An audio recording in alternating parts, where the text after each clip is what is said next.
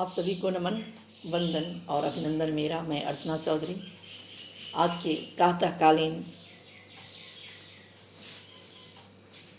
वक्तव्य में मैं कुछ श्लोक उद्धृत करूंगी जो हम सबके लिए उपयोगी होगा, ऐसा मैं आशा करती हूँ। ओ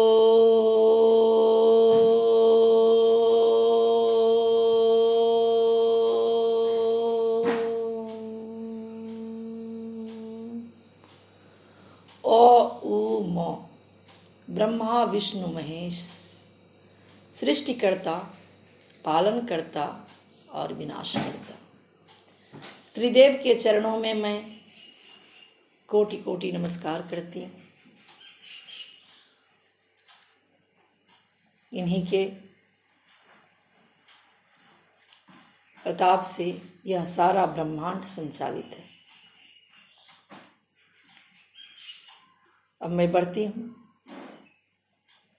उस वेद ऋचा की ओर जो हमें प्रकृति के साथ तालमेल करना सिखाती। ओ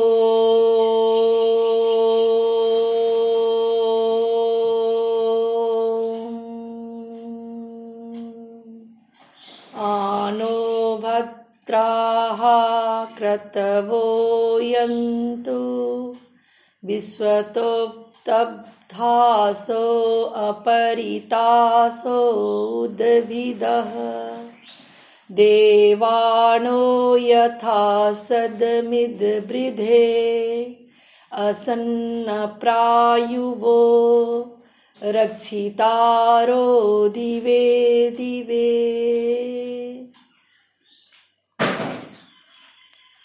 भगवान ब्रह्मा सृष्टि करते हैं, विष्णु को पालनकर्ता माना गया है और भगवान शंकर को विनष्ट करता माना गया है। हमारे संस्कृति में गुरु को ब्रह्मा विष्णु महेश की संज्ञा दी गई है। गुरु ब्रह्मा के रूप में अपने शिष्य में संस्कारों का सृष्टि करते हैं,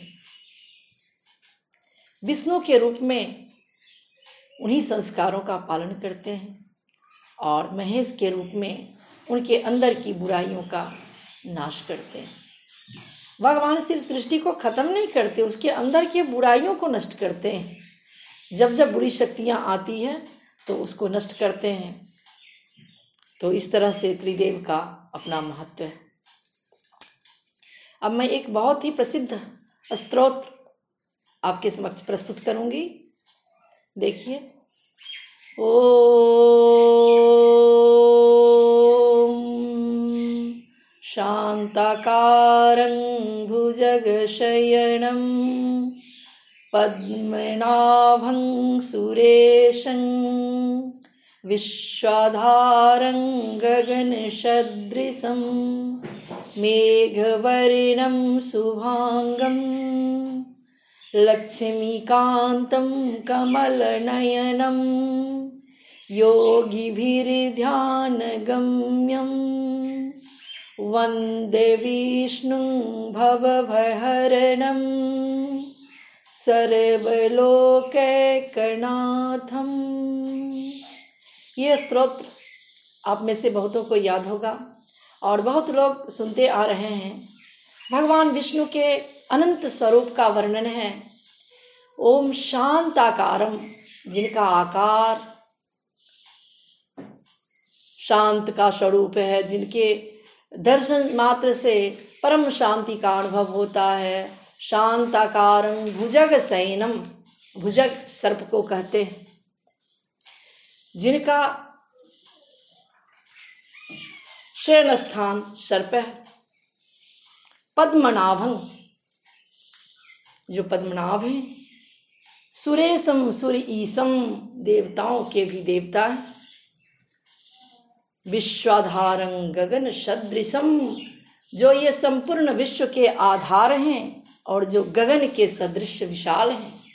विश्वाधारं गगन सदृशम मेघवर्णं शुभांगं, जिनका वर्ण मेघ मेघ के जैसा है, श्यामल वर्ण है और जो जिनका जिसका आना ही शुभ का संकेत होता है, मेघ का आना ही शुभ का संकेत होता है।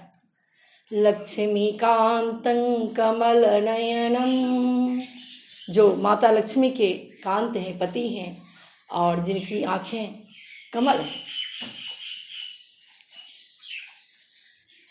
इसका बहुत ही विस्तृत अर्थ है। कमल की जो पंखुड़ियाँ होती हैं वो चराचर से संबंधित हैं, तो जिनके आँखों में संपूर्ण सृष्टि संपूर्ण ब्रह्मांड समाई हुई है। योगी भीर ध्यान गम्यम, जो योगियों के ध्यान में गमन करते हैं। योगी भीर ध्यान गम्यम अवंदे विष्णु भव भय हरणम, ऐसे भगवान विष्णु का को नमन करते हैं जो इस संसार के दुख का हरण करते हैं। भव भय हरणम सर्वलोकैकनाथम, और जो सभी लोगों के नाथ हैं। इस पर संसार में कोई भी अनाथ नहीं है। जिसके नाथ भगवान विष्णु होंगे, भला हुआ कौन अनाथ हो सकता है। इसके एक अर्थ और द्योतित होते हैं, जो सर्वथा कल्याणकारी भगवान विष्णु के स्वरूप का वर्णन होता है। उसमें कवि कवित्व तो करता है, लेकिन हर युग में संदर्भ एक रहते हुए भी उसके अर्थ में थोड़ा बहुत परिवर्तन हो जाता है। राम के अर्थ में भी कहते हैं रमनते योगिनो जस्मिन सौरामा, राम वह है जिसमें योगी रमन करते हैं।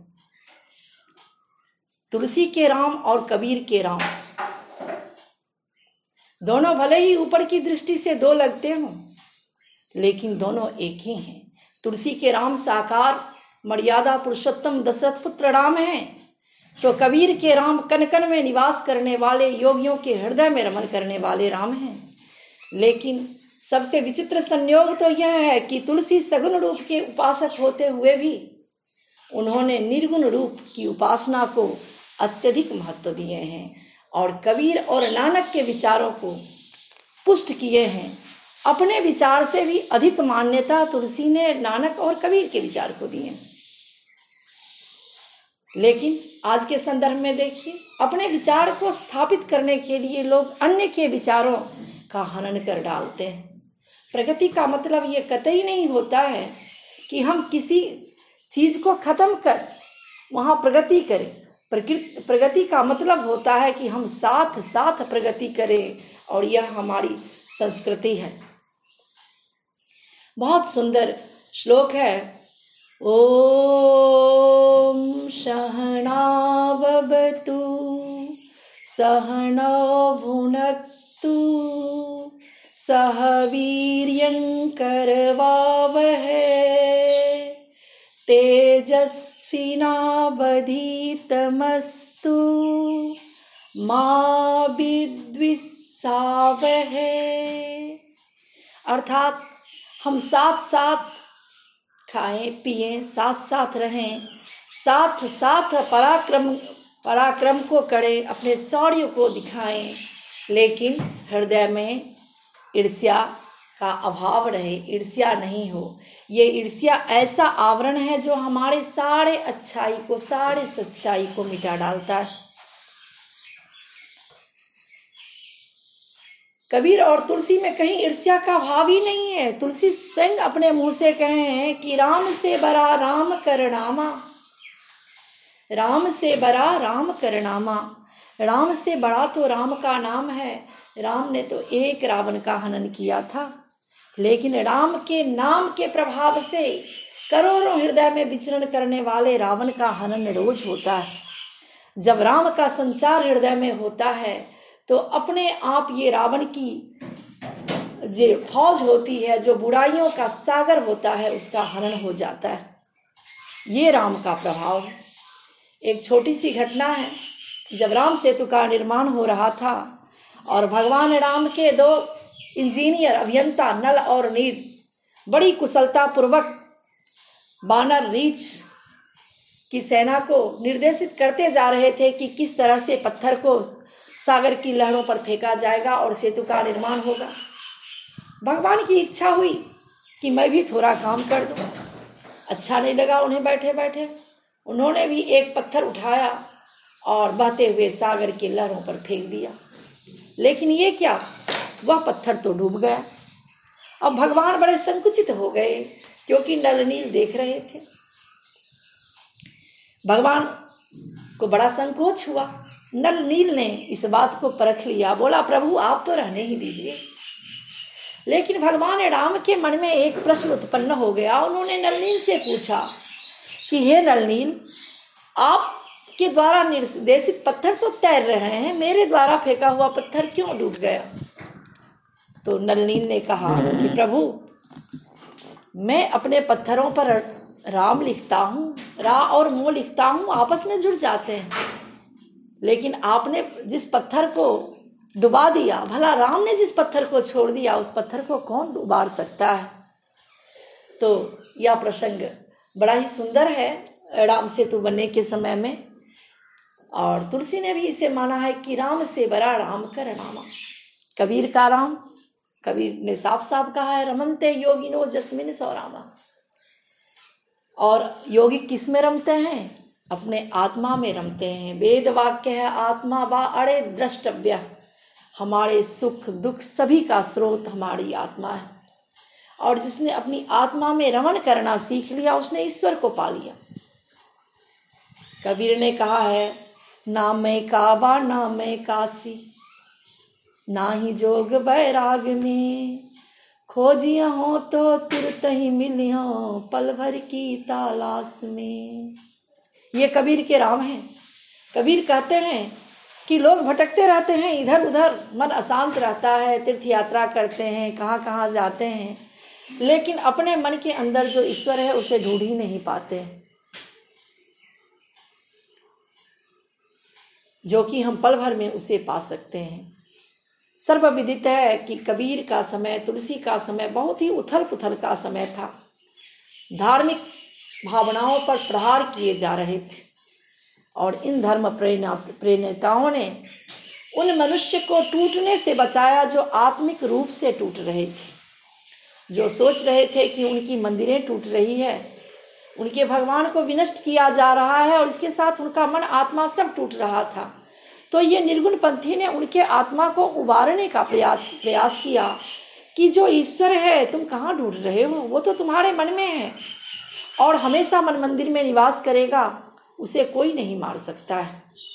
वह आत्मरूपी आत्मस्वरूप है। और भगवान श्री कृष्ण ने गीता में कहा है, सुनिएगा ध्यान से,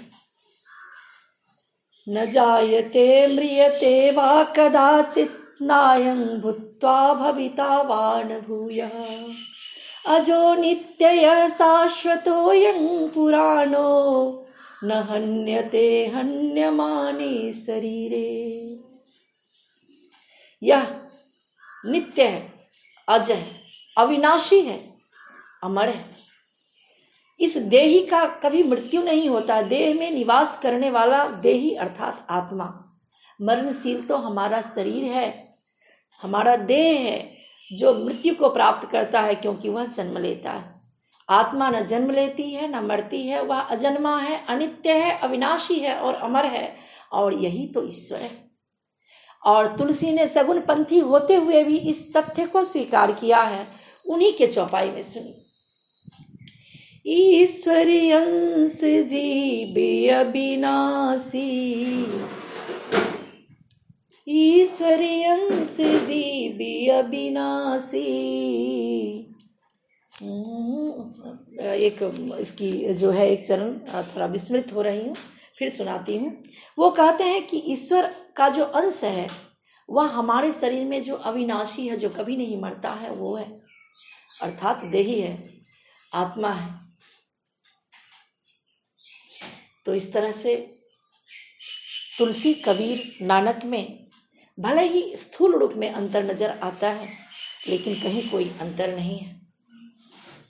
कोई साकार सगुण ब्रह्म के उपासक हैं तो कोई निर्गुण ब्रह्म के उपासक हैं, लेकिन इन्होंने उस कठिन समय में सभ्यता, संस्कृति और मानव को बचाने के लिए जो अथाह काम किया है, जिसके कारण ये आज भी पूजनीय है। और रामचरितमानस तो युगों युगों तक लोगों के समस्या का निवारण करने वाला एकमात्र ग्रंथ है। कोई भी समस्या है आप उसे पढ़ के देखिए, उसका समाधान मिलता है और मिलेगा। तो मित्रों, आज मैं बहुत दूर तक नहीं जाऊंगी। ये मेरा संक्षिप्त अपने संस्कृति के प्रति, अपने संस्कृति की खोज के प्रति और अपने महान कवियों के प्रति मैं आभार व्यक्त करती हूँ और बड़ी बड़ी ही गौरवान्वित होती हूँ कि इस संस्कृति में, इस धरती पर मैं मेरा जन्म हुआ है। और हम चाहते हैं कि आप लोग भी गौरव अनुभव कीजिए अपने विशाल संस्कृति पर। और एक बात भी ये कि उसका हम स्मरण करें। बहुत सुंदर श्लोक है, सुनिए। अयं निजः परो बेति गणना लघु चेतसाम् उदार चरितानां तु वसुधैव कुटुम्बकम्। सर्वे भवन्तु सुखिनः सर्वे सन्तु निरामया सर्वे भद्राणि पश्यन्तु माँ कश्चित दुख भाग भवेत। तो हमारे संस्कृत में ये दो श्लोक बड़ा ही धरोहर है। अयम निजा पड़ो बेती गणना लघु चेतसा, जिसकी लघु चेतना होती है, छोटी चेतना होती है, वह ये हमारा तुम्हारा करके गणना करते हैं। उदार चरिता नाम तू, जिनका चरित्र उदार होता है उनके लिए संपूर्ण सृष्टि अपना परिवार होता है। इसीलिए सर्वे भवन्तु सुखिना की कामना हमारी संस्कृति में की गई है। सर्वे संतु निरामया, सभी निरोगी हों। सर्वे भद्राणि पश्यन्तु माँ कश्चित दुख भाग भवेत्, किसी को दुख नहीं है, क्योंकि दुख नहीं हो, क्योंकि हमारे पूर्वज जानते थे कि हम दैविक और दैहिक दुख पर हमारा नियंत्रण नहीं है, लेकिन भौतिक दुख जो सबसे ज़्यादा ताप देता है उस पर आ, हम काबू कर सकते हैं, उस पर हम लगाम लगा सकते हैं। इसलिए उन्होंने बहुत सारे इस तरह के अमृतवाणी से सींचा है। और इसके साथ आज के संदर्भ में मैं बताना चाहूँगी कि आपको दिनकर को भी याद रखना होगा। हम भले ही उदार चरित्र हैं और संपूर्ण संसार हमारा परिवार है, लेकिन अगर हमारी इस उदारता को कोई हमारी कमजोरी समझे तो दिनकर की ये पंक्ति जरूर याद कर लीजिएगा। छीनता है सत्य कोई और तू त्याग तप से काम ले यह पाप है। छीनता है सत्य कोई और तू त्याग तप से काम ले यह पाप है। अब पुण्य क्या है, देखिए। पुण्य है विच्छिन्न कर देना उसे, बढ़ रही तेरी तरफ जो हाथ है। पुण्य है विच्छिन्न कर देना उसे, बढ़ रही तेरी तरफ जो हाथ है। और समस्त माता बहनों से कहना चाहूँगी कि सीता के चरित्र देखिए, स्वयं वाल्मीकि ने लिखे हैं। वज्रादपि कठोरानी मृदुनी कुसुमादपि, ये सीता का चरित्र है। कठोर थी तो वज्र की तरह और कोमल थी तो फूल की तरह। जो माता सीता पिता के घर में, ससुर के घर में कभी कठोर पृथ्वी पर अपने चरण नहीं दिए थे, वो दंडकारण्य के कटीली झाड़ियों में नंगे पैर चलकर अपने पति का साथ निभाई। सुनिए माता कौशल्या क्या कहती हैं जब सीता जाती हैं उनसे आयुष मांगने के लिए, उनसे आज्ञा मांगने के लिए कि माते मेरा पति तो जंगल जा रहे हैं, मुझे भी उन्हें उनके साथ जाने की आप आज्ञा दे दीजिए, क्योंकि मैंने अग्नि के सामने यह प्रण किया है कि मैं अपने पति की छाया बनकर रहूँगी। तो मैं अयोध्या के महलों में अपने पति की छाया नहीं बन सकती। मेरे पति अगर बनका कष्ट भोगेंगे तो मैं उनकी पत्नी होकर राजमहल का सुख नहीं भोग सकती। तो माँ क्या कहती है, सुनिए। तात सुनहु सिया अति सुकुमारी, सास ससुर परिजन ही प्यारी। सोई सिया चलन चाहत बन साथा, आय सुकाह होई रघुनाथा। पलंग पीठ तजी गोद ही डोरा, सियन दिन पगय बनी कठोरा। माँ कहती है कि पलंग पीठ तजी गोद ही डोरा, सियन दिन पग अवनी कठोरा। सीता ने तो आज तक कठोर पृथ्वी पर चरण ही नहीं रखे। सोई सिय चलन चाहत बन साथा, आय सुका होई रघुनाथा। हे रघुनाथ जी, मैं कैसे आज्ञा दूँ? वो सीता आपके साथ मन में जाना चाहती है, मैं राजा जनक को क्या मुंह दिखाऊंगी। तो यह सीता का चरित्र है, जो फूलों के जैसे कोमल होते हुए भी कठोर अशोक वृक्ष के नीचे तीन वर्ष रावण की लंका में जिन्होंने बिता लिया, और रावण के कठोर वाणी को जिसने सहन किया। जब रावण विभिन्न राक्षसियों के साथ सीता को धमकाने आता है, भगवान जो हनुमान जी थे वह लघु रूप लेकर के वृक्ष के ऊपर सब सुन रहे थे। रावण माँ सीता को धमकाता है कि तुमने एक महीने में अगर मेरा कहा नहीं माना तो मैं तुम्हें मार डालूंगा। तब सीता कहती है, तृण धरी ओट कहती बय देही, सुमरिय बधपति परम स्नेही। तृण यानी रावण और सीता के बीच में तृण तृण रख करके कहती है, उसका ओट लेकर सीता कहती है और अपने परम स्नेही भगवान श्री राम का स्मरण करती है कि तुम तो खद्योत के समान हो और हमारे प्रभु श्री राम सूर्य के समान है, तुम्हारी क्या औकात। जब रावण अपना तलवार निकालता है तो सीता कहती है कि चंद्रहास हरुमम परितापम, रघुपति विरह नल संजातम। हे चंद्रहास, हे तलवार, मेरे इस कठोर दुख का अंत कर दो जो मैं रघुपति से अलग होकर यह विरह रूपी दुख को सह रही हूँ, ग्रहण कर रही हूँ, झेल रही हूँ। तो ये सीता का चरित्र था। तो माता बहनों के लिए दो शब्द, और आप सबका आभार, बहुत बहुत धन्यवाद, और आप सबके प्यार की आकांक्षा रखती हूँ। इसी के साथ सभी को धन्यवाद, प्रणाम, नमन, वंदन, अभिनंदन। जय श्री राम।